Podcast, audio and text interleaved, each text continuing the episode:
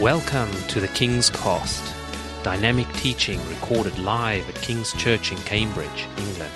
We hope you are blessed and challenged by listening to the ministry today. And now, here's the broadcast.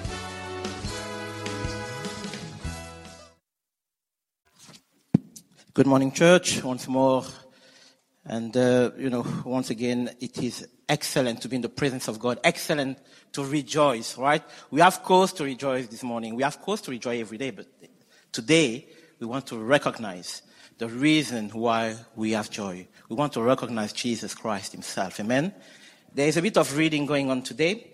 Um, I think, listen, is on my personal journey of faith. One of the things that I've never really understood, which was a priority for me when I was a, a child, was between Christmas and Easter, which one will I actually try to be on my best behavior? Right? That's the one that I was really struggling with. I'm like, okay, if I want to actually get something for Christmas, mom and dad, I need to show up that I work well the term before, and then I will show my results as a guarantee to get Christmas present, although they will not look at it anyway. For Easter, I was struggling with that. I'm like, what do I need to get um, chocolate, egg? That's the way the world is defining Easter chocolate eggs. All right? Tesco is telling you why you need to have those chocolate eggs. I was reading um, on LBC, it's um, leading Britain's conversation. It's one of the uh, channels that I was listening to, and they were having um, a kind of uh, open talk around Christmas and what does Christ, uh, around Easter, apologies, and what does Easter mean for this nation at this point, almost on the back of a census that shows that there are less than 50% in this nation that are recognized or identified with Christianity. And so they came, and um, it was one of the, the, the read that I was thinking, actually, whether we like it or not, we've got to be offended by it. We've got to be offended by the way there is an agenda to always push the fundamentals of our faith away. To always show like Christianity doesn't matter. And we talk about a country having a Christian heritage, and it stays there as an heritage. Where what we do know is life giving, it's life changing, is hope bringing, is reassuringly strong. Okay? And so you could look at the narrative and they say, yeah, for those who still believe, that's for good for them. Uh, we don't have to believe, of course. But these people did realize that there was something that is really binary, is between life and death. There is no other way. It's either life or death. There is no in between. In between us doesn't exist when it comes to the things of Jesus Christ. And as we are there, yes, we have joy. We should have joy because of what Jesus Christ did for us. And I just want to hopefully go and articulate a couple of things around the message of the resurrection today. You've heard that before. You've heard that preach. If you've been a Christian for a long time, you certainly know the gospel and what he says around the works of Jesus Christ on the cross of Calvary, but certainly about the, the empty tomb. You have known that. But I want you, please, to open your ears and ask God to minister to you differently this morning, okay? Ask God to minister to you to show you something that maybe you haven't picked up before. So why don't we pray? So Father, we thank you. Give you praise and thanks, O Lord God Lord, it is an honor to be in your presence. It is an honor for realizing what you have done for us. That we can come before you knowing that we have been justified. Knowing that in you we have a Savior who lives. Knowing that we have, O oh Lord God, the reassurance that what you have spoken will certainly come to pass. Lord, we pray.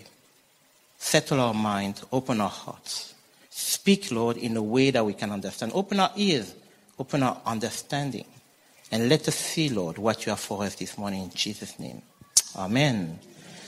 So there is a bit of reading, as I said. And so if I want to open up the scripture, why don't we open our Bible to the book of John? I want us to read chapter 20 and 21. There will be a lot of reading, but I want you to stay with me. It is quite important that you stay with me. I read from NKJV.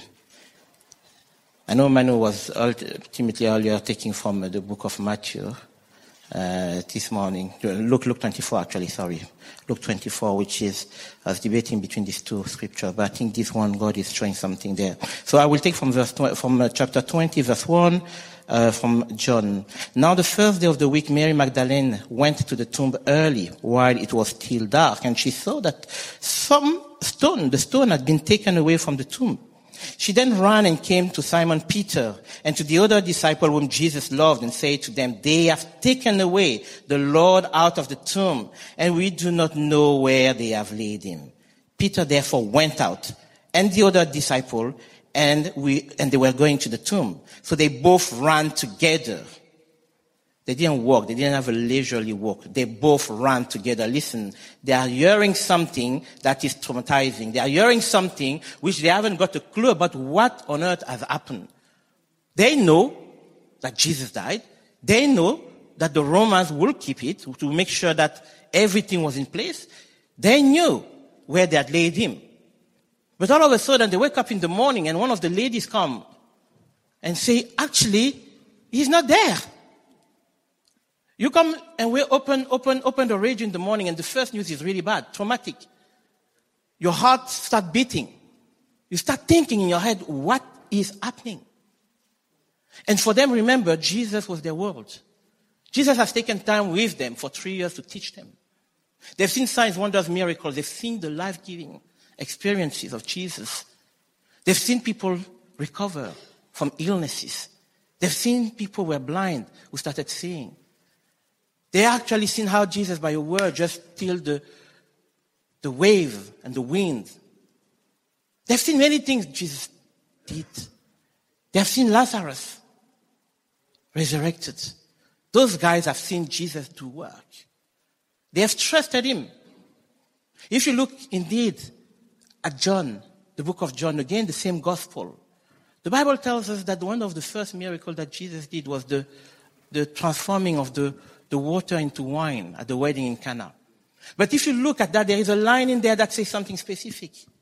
He did it, and when they saw it, they all believed. The disciple needed to believe from the get-go, from the time they were chosen by Jesus Christ, that he was the one. What else but to show signs and wonders? so that they will believe. It's all about believing. Easter, the first message is about believing. Where is our belief? What do we believe in? Why do we believe what we believe? And they run because they can't do otherwise. There's something they need to see for themselves, whether what Mary Magdalene is saying is true. They can't just sit there and say, oh well, they could have actually said, we don't believe you. But they knew the seriousness of the lady who is telling them that I'm not saying anything. They have been with them. They have been doing ministry with Mary Magdalene. She was in the background always. And if she comes and says something, they've got to believe it on the face value. But then they ran. They ran, they wanted to see for themselves. They both ran together, and the other disciple outran Peter came to the tomb first. Verse 5, and he stooping down and looking in, he saw the linen clothes. They were lying there, yet he did not go in. At that point, let me suggest to you that there is a reason why he did not go in. You know, when you've heard something and you know that seeing is believing for many of us, there is an element that you do not want to open or to push to see what you have heard is happening because it will then translate into your heart it will break you. And they see from afar and they are like, shall I go? Shall I? They will probably have that tension within themselves. What are my eyes going to tell me that I cannot deny? And he stays there. However, Simon Peter came and following him and he went into the tomb. And he saw the linen cloth lying there and the handkerchief that had been around his head, not lying with the linen cloth, but folded together in a place by itself. This is not a magic trick. There was nobody, but they say that the handkerchief was folded. Then the other disciple finally came into the tomb. He first went in and he saw and he believed. Listen, he saw and he believed. What as Christians are we seeing today? What as Christians are we believing? Jesus told the disciple, blessed are those who do not see but yet believe. Which one is it that we want to see? Because sometimes we see only what we want to see. Verse 9. As yet they did not know the scripture that he must rise again from the dead. Then the disciple went away. They went to their own homes, but Mary stood outside by the tomb weeping. As she wept, she stooped down and looked into the tomb. She too had to look into the tomb. She saw the two angels in white sitting one at the head and the other at the feet where the body of Jesus had lain. Then they said to her, woman, why are you weeping? Please remark that. Take that. Woman, why are you weeping? Replace the word woman and replace it by your name. Why are you weeping? Why is it that you are despaired? Why is it that you are so shocked? What is it that you are hopeless? What is it that you see that is making you cry today? Why actually are you crying? There are two angelic beings there now and then. And they are questioning, why are you coming to weep at the tomb? That's the question. So she said to them, because they have taken away my Lord, I do not know where they have laid him. Now when she had said this, she turned around and saw Jesus standing there and did not know that it was Jesus. Let me say to you, the tears in her eyes would probably have been one of the reasons she did not recognize Jesus. Or it could have been that Jesus did not want to reveal himself as Jesus at that point. Sometimes we try, we cry, we push for things, we get despair, we get despondent, we get hard done, and we forget to see that Jesus is still already in that situation. Jesus is already always near us. We call him Emmanuel, the God who is with us. We know that he's faithful. We know that he never abandons us. So it doesn't really matter as such if we weep because he's still there. He's still actually very near. And he's there to comfort, he's there to strengthen, he's there to give hope, and he's there to reassure. So whatever weeping we are doing, there is an element of remembering that in the midst of those tears, we talked about Hannah last time, in the midst of those tears, God is still with us. Because God is there who will give us the handkerchief to wipe away our tears. He's the one who has said that there will be no more sorrow, no more pain. He's the one who understands very much the situation and the state of our hearts, the emotional struggles we are going through. And he certainly knows that he, is the resurrection and the life, he knew that he told his disciple before that he will go through such things. So his hope that he's prepared them enough for the things that were to come, but yet they could not see at the point where those things happen. How much prepared are we? Because in this day and age, we are talking about persecution. In this day and age, we are talking about the gospel that may not even be preached in the, in the country anymore. In this day and age, we are talking about things that are coming against those who even want to pray silently in the land. We know that. There is legislation being made in this country as we speak against us praying silently. Soon they will devise chips to actually put on us so that they know when we pray. It is interesting that Jesus had prepared the disciples for the things to come. At the time he came, they would not understand. They would not remember. And so it is important to know that today, even as we celebrate and even as we have joy, even as we know what the Master did, it is important to always look unto him. Always look unto what he said. Because what he said should be, he said that the word of God should be sealed in our hearts. That the Holy Spirit can then bring into remembrance those things that he does need to at the time that is the most needed. So therefore, we need to be close to God. She turns, she sees Jesus. What is the third word of Jesus? He says, Woman, why are you weeping? He's echoing the question from the angel himself. Woman, why are you weeping? Whom are you seeking? She's supposing him to be the gardener. She said to him, Sir, if you carried him away, please tell me where you have laid him and I will take him away. Effectively, she's sort of giving a half a rebuke.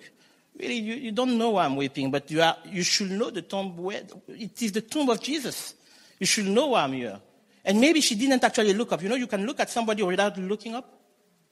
You can do that. And maybe she didn't look up. Or maybe, as I say, Jesus still did not want her to recognize him. But the challenge is there, and she say, the Bible say, the gardener. She thought he might be the gardener. Jesus then said to her, Mary. he said, Mary. Jesus calls us by name.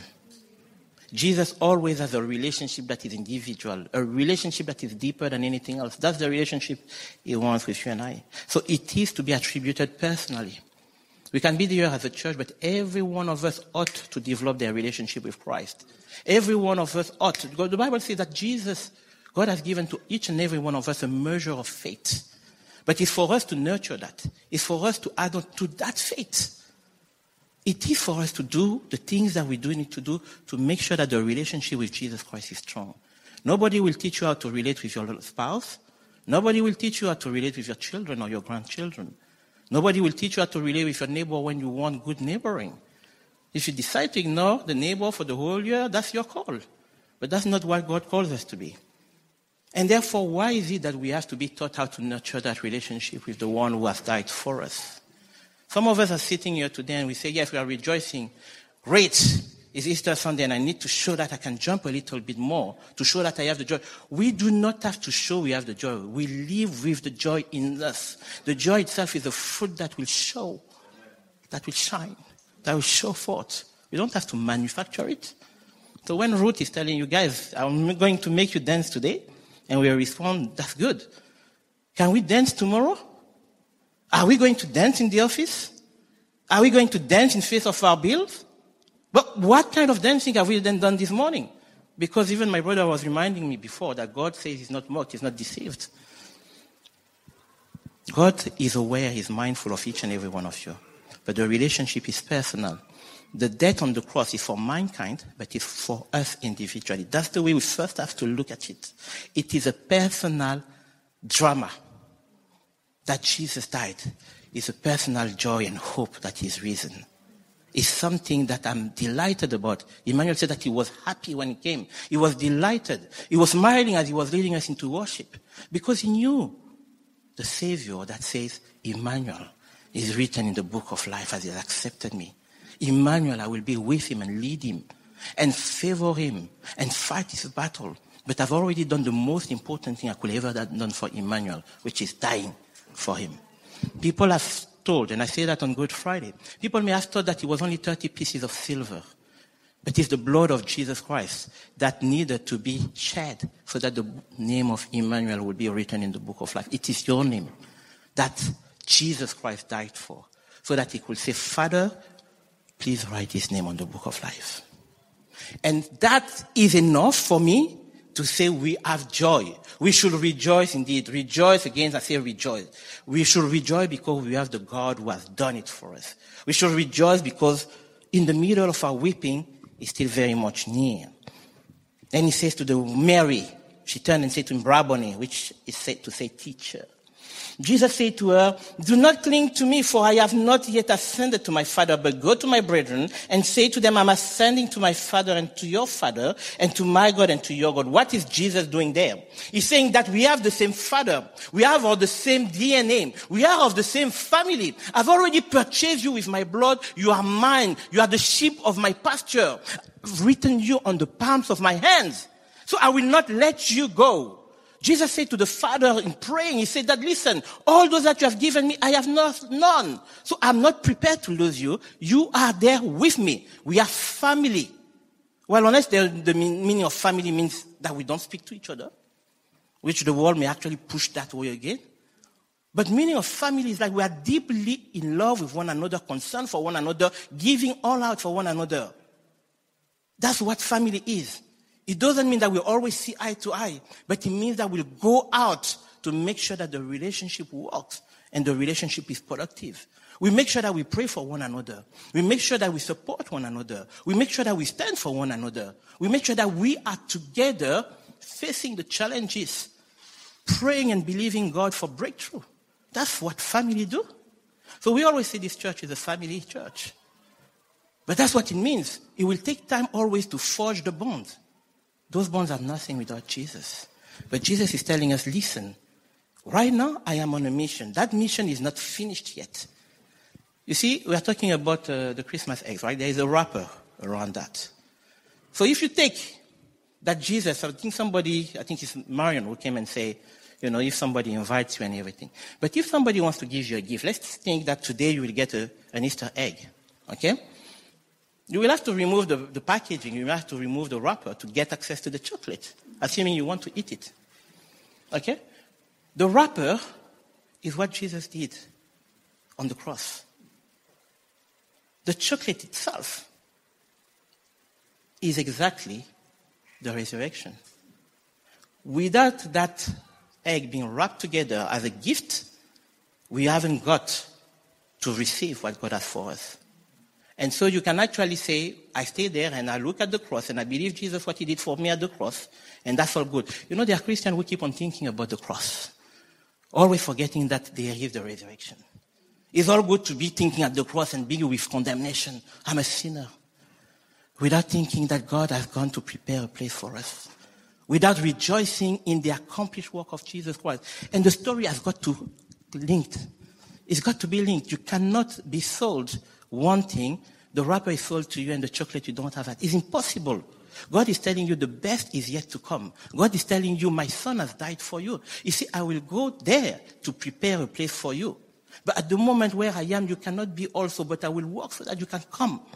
There is a purpose. So that chocolate, that thing that God has purposed for us, it has to be part of the full story of Easter. That resurrection is so critical, it's so key. Let's not just walk like if it is only under condemnation. And Ruth said before, there is therefore no condemnation.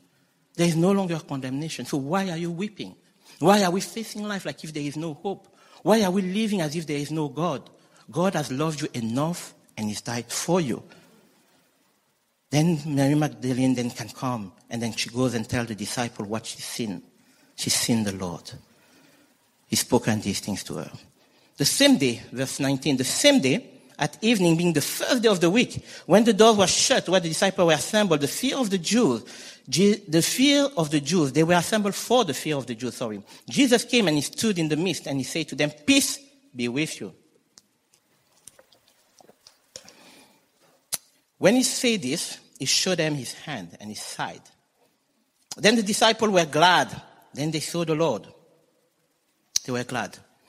So Jesus comes and sees them struggling with fear, crippled with fear, anxious because of the threat of the Roman.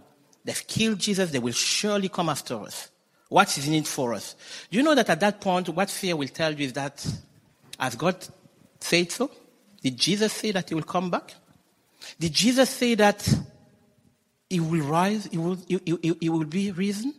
Did Jesus say that he will be with you always. He will not leave you as orphan. Did he just, did he really say that? Because fear will tell you another story. Fear will always tell you another story, a narrative that you do not want to linger on. It will tell you really that you are not an overcomer, that Jesus hasn't overcome, that Jesus was fallacies. Fear will tell you things that you will look at and you say, I can't believe it. It will actually confuse you. Because what fear does, it cripples, it takes away. The Bible says that it is not faith. It brings doubt. It brings question marks. What does James tell us about doubt? Jesus said that if we believe, we will see even greater things. That's what he says. If we believe, we will see greater things. But fear will be there to say, no, it's gone. That's it. That's the end. There is no chance for you guys. Faith cannot actually be there because fear is actually blurring everything else. And Jesus comes and says, peace. He comes and says, peace. I want you guys to be in peace. Okay, fine. People will say it's a greeting. But he comes and says, I want peace in the middle of you guys. As I come, I'm the king of kings, but the prince of peace. I'm coming and I'm coming and I'm asking you for that peace. I'm commanding if the authority of the master, the giver of peace, that says, Peace be with you. At this word, fear has to go. It has to go. There is no other way. Fear gives way to the master. I want to ask you today, church, irrespective of where we are and what we are celebrating today, I want you today to look at the elements in your life that are elements of fear. Because the message of the gospel, the message of the cross, the story of the resurrection, if it teaches us something fundamental, is that with God, all things are possible. If it teaches us something, is that God has spoken, and therefore we can say yes and amen, which means so it is. If he teaches us something, is that things that were foreordained will surely come to pass. What are the situations in our lives that bring fear, even as we try and celebrate for Jesus? Some of us, it might be illness, sickness, medical reports coming through, the kind of things we didn't want to see. Some of us is the fear of the future. We talk about those kind of things, but you know what? That's exactly what Satan wants us to look at. That's exactly where he wants our focus to be at. And you know what? When you go into prayer, when you approach the throne of grace, when you come into the presence of God to pray, you've got to put all these things away. He said, like my burden is light. Give it to me. Think about the people of prayer where you say, my house will be a house of prayer, and every time we come and approach God, we come with fear. Who will be our, our pastor? God has known that you will lead a pastor. But some of us have had fear and could not serve anymore. Okay, right, the medical report. But we know that God resurrected Lazarus, so he can still heal. He's still the God who can still heal today. He's still the God who is able to heal. Just say a word. Lord, at your word, just say a word in my situation. And it changes it. So, what is fear taking away from you? Finances? Let me ask you something. Have you been student before? Have you been going to school before without actually pocket money? Who has fed you? Who has fed Israel in the wilderness? Who has provided Elijah the food that he did not have and the water he did not have? Who has made multiplication happen for 5,000 people and 4,000 people out of scarcity? It's still the same Lord. It's still the same Lord who sits today and who is risen. Amen? It's still the same God who has called us to be His. What does Matthew 6:25 is telling us? Is it not telling us not to worry? For if you worry about these things, you can't change anything. You can change certainly your perspective. You can change whether you receive the blessings or not. But it tells us not to worry about something or about anything. About anything. Do not let it take your heart. There is nothing that should take your heart by way of fear because it's risen. Because it's true. Because he has a purpose for your life. And because at the end of the day, he has conquered it all. Amen? But let's he comes and say, peace be with you. And then he repeats that in verse 21. He says to them again, peace be with you. He says, as the Father has sent me, I also sent you. This is something that challenged me. Because Jesus did not come here for a pity party, you know. Before that, he's telling them to look at his side and he shows his hand. We often are very good on pity party. You know what? I, I almost hit my toe. I almost, I near me, so, or things are not really working well for me. We want a bit of pity.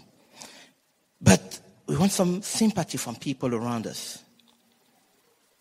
But you see, when you look at, I will jump there to looking at the scripture at verse 27. Thomas, who we know is doubting, he tells specifically the doubter among them to reach out, to put the finger and to look at his hands and to reach the hands here and put it into my side. Do not be unbelieving, but be believing.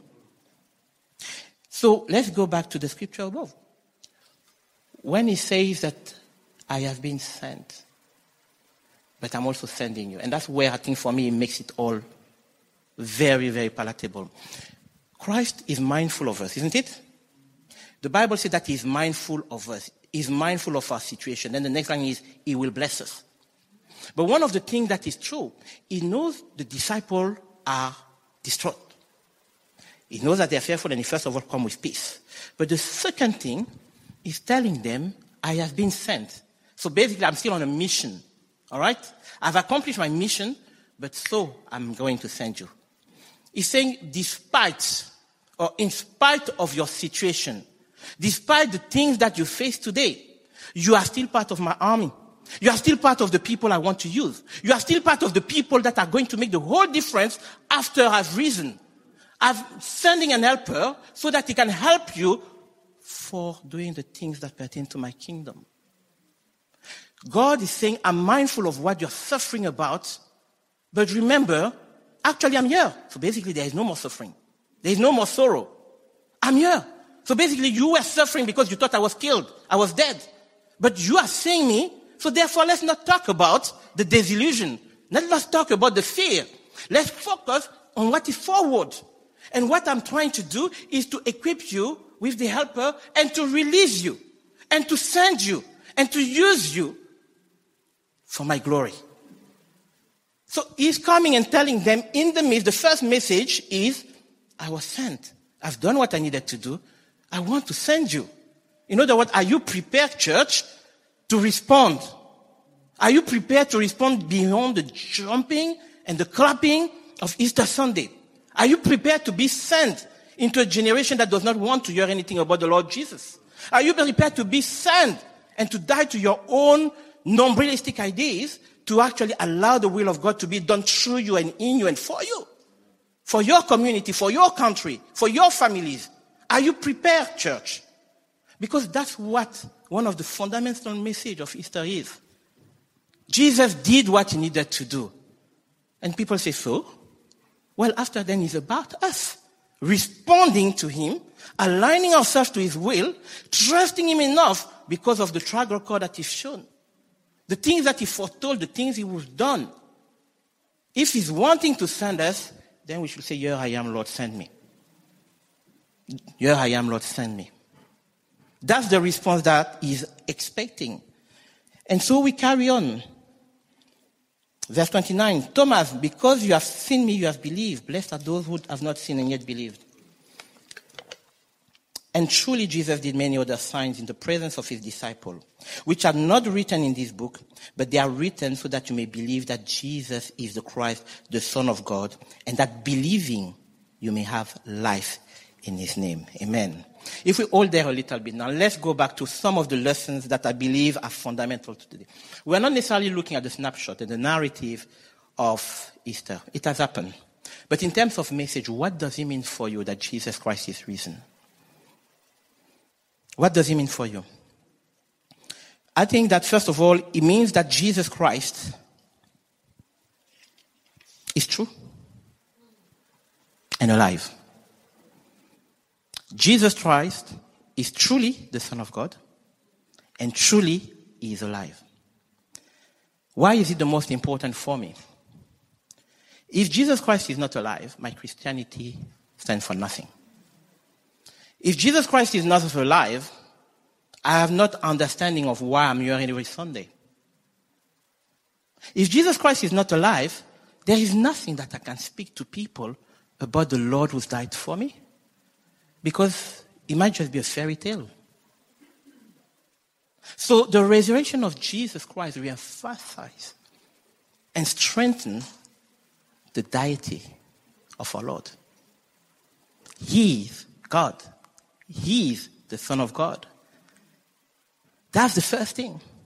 And that seals our faith. Those who come to Him must believe that He is God. So you are here because you believe that Jesus Christ is the Son of God.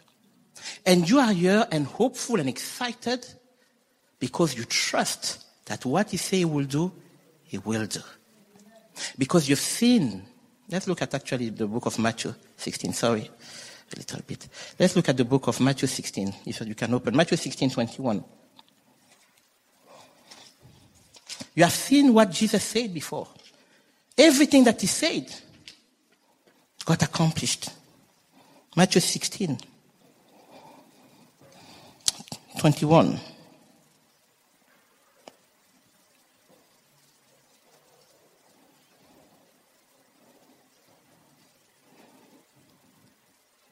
I read. From that time, Jesus began to show to his disciples that he must go to Jerusalem he showed to his disciples that he must go to Jerusalem and suffer many things from the elders and the chief priests and the scribes and be killed. Listen, Jesus, way before he was killed, showed to his disciples the things that needed to take place. And then the next thing, and be raised the third day. Jesus has gone ahead. So basically, by the time he's resurrected and seeing the disciples fearful, he's actually bringing them back to what he showed to them in Matthew 16. He's showing to them that it was always the truth. What I say I will do, I will do. The way it will happen, I've been betrayed by the elders. I've been betrayed by the Jewish elders, the Pharisees, and I've been crucified. And exactly the sequencing is not guess estimate.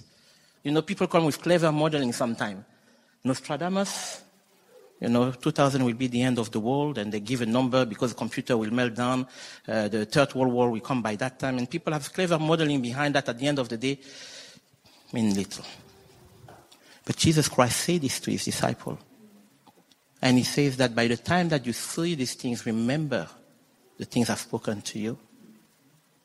And so we have the assurance that we can trust him. And I think that's the fundamental thing. And I want to stop there because I don't know what you believe in God for. What is it that you believe God for that the enemy is telling you is not possible? The enemy is telling you there is no way in a million chance that you can actually get there, that you can actually live a successful Christian, victorious life. What is it that you are listening to that tells you otherwise that what God has said is shown to his disciple that he will do it? And it's exactly what has happened. And so that's one of the first lessons. Now, Jesus says also that he's going to go and prepare a place for us. So one of the assurances that we do have is that Jesus, as he is resurrected, is interceding for us.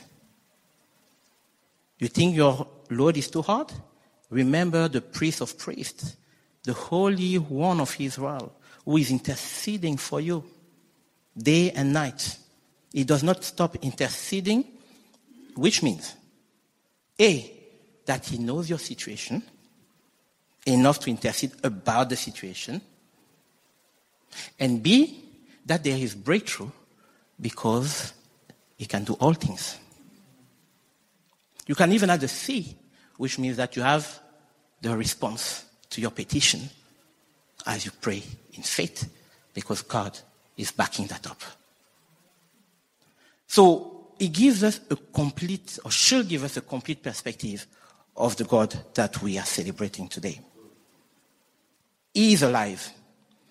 He can be trusted. He has good plans for me. And he will come back to bring me with him to the Father. Now, this is the essence of life. Because we are all running our race of life. And Jesus said, Behold, I'm going to prepare a place for you. Where I go, you cannot be. But I'm preparing that place so you will be there with me, with the Father. And it is very important because, you know, we go through life, highs and lows, up and downs. We fall, we stumble, we roll over, and we continue, and we run, and we continue. There is a time where the Master will be there. On that day. I don't know what that day is, but on that day, we will meet him face to face. On that day, Jesus will be at the end of the road. He will be there with open arms. He will be there to tell you, welcome, you good and faithful servant. He will be there cheering you up as you cross over. But guess what? He's cheering you up today. He's cheering you up on the way.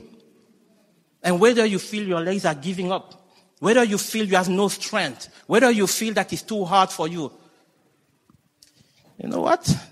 The nails that enter into Jesus' hands, they were just not fun. He had suffered a lot of hard things for you. So please take heart. Jesus said, Take heart. I have overcome those things. Take heart. Because of what I've done, I've gone ahead of you. And this is one of the message of the resurrection that you could look here in expectation of the goodness of God. Jerry said before, not only in the time to come, but even now. Take heart and rejoice. Live your life to the glory of God. Remember that He has accomplished those works for you and for me. Remember that His blood is more powerful and speaks better things than anything else that you can have. Anything else that you can see. Anything, any, any other narrative that is given on the, the channels. You are victorious because of the victory of Christ Jesus. Walk like it. Behave like one. Trust God. Get closer to God, which is the next thing. You know, he say, to those who have believed him. He gave them the right, the divine right, the right that is sealed in heaven to be the children of God. What does that mean for you in practice? It means you've already got what you need to have a better relationship with Him. It means that that relationship is there. It cannot be taken away. You can try and run away, but God's love is so powerful that His grace will continue to be sufficient.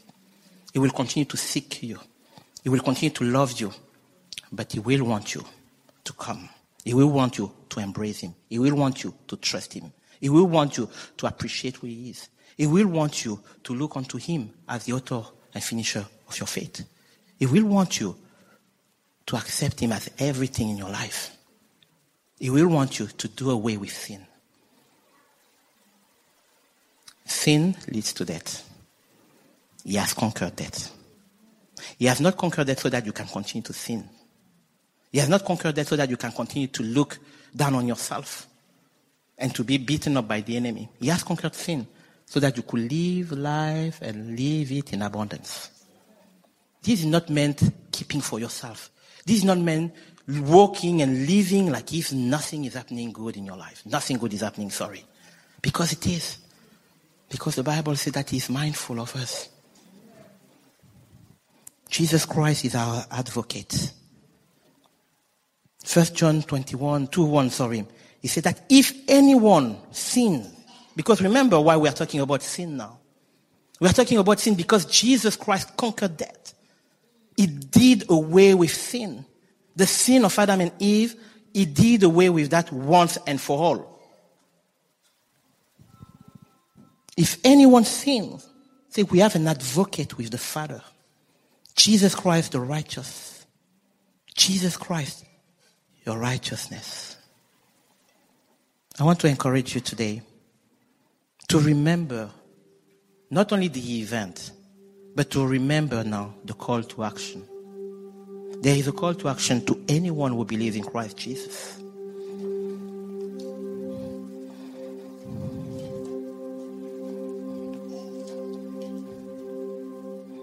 Ask Jesus to stay with you. He's already with us. He's not a different theology. Yes, He's deposited His Holy Spirit and definitely is with us for those who have accepted Him. But when I say ask Jesus to be with you, to stay with you, it's more like the other way around. Do everything you can. Do not let anything come between you and Jesus Christ. Invite Him in your life, invite Him in your decisions. Invite Him in your circumstances.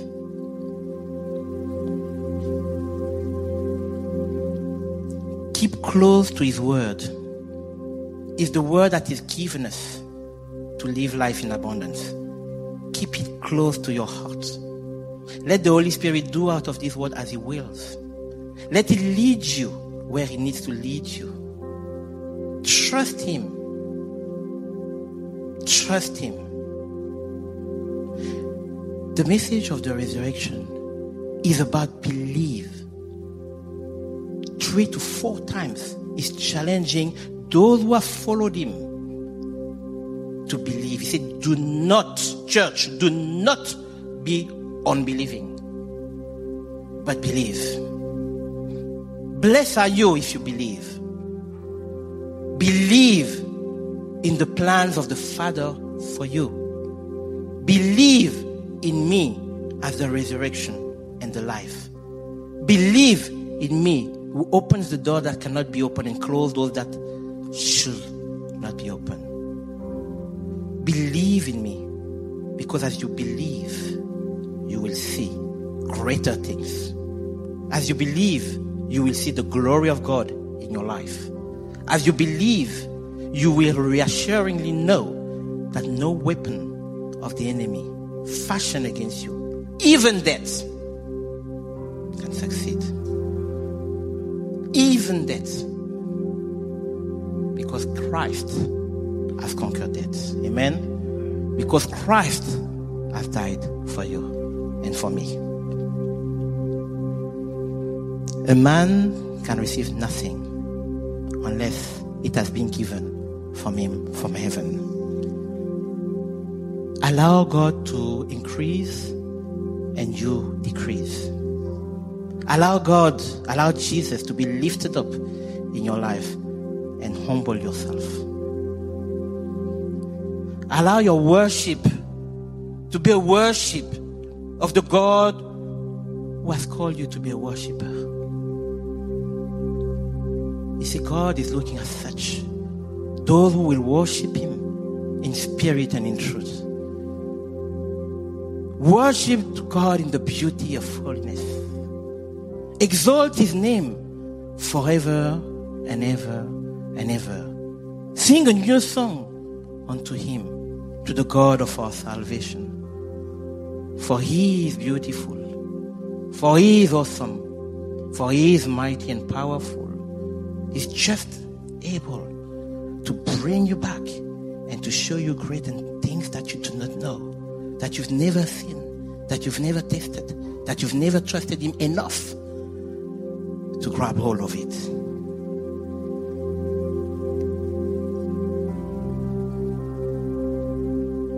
And I will close with this. Can I have the team, please? There's a small story again in the book of John. And we know this story about Jesus at the well being thirsty. And he meets in that woman and he says, Give me water. He's the, the source of living water. But he, he said, Give me water. And he says that, and the woman says, Why are you asking that? You are a Jew. Why are you asking us, Samaritans? You should not come even to me and discuss that. And so at the end of the day, Jesus has a discussion with her and ultimately realize she thinks he is a prophet and then she moves away to tell the people in her village, come and see. Come and see. I know, I've seen, I've heard, I've listened to, I've discussed with a man who has told me everything about my life. He knew me. He knew who I was. Come in here. And there's something that is quite interesting there. What is interesting is that she goes back. Mary Magdalene goes back and says, Peter, that the tomb is open. Right? They've taken him. But the Samaritan woman goes back. But she tells a different story. She says, Come, come, come. I've seen somebody who's told me everything about me. And when they come, because of Jesus, because the understanding of who he is, they ask him to stay with us a little longer. Jesus stays with them and they believe. Jesus will stay with you and you will believe that the plans that he has for you, that the things that he has for those who believe are things we cannot fathom. He will tell you of a storyline for your life that you've never heard about. He will show you of things and lands to be conquered for His goodness, for, for His kingdom, for His purpose. Ministries to be formed, people to be reached out to, investment even to be made into His kingdom. It will lead you to greater depths of knowledge of Him. But you need to respond. Because after the resurrection Sunday, you do not respond. You are almost saying, He did this for nothing. You did it for nothing. And Christ did everything for you. You are not nothing. Amen? Why don't we stand up? Thank you for listening, and we trust that the Word of God has inspired you today. For further information about King's Church, or to access our large archive of other recordings, go to www.kingscambridge.org. If you're listening on iTunes, we would love you to leave us some feedback. God bless and goodbye.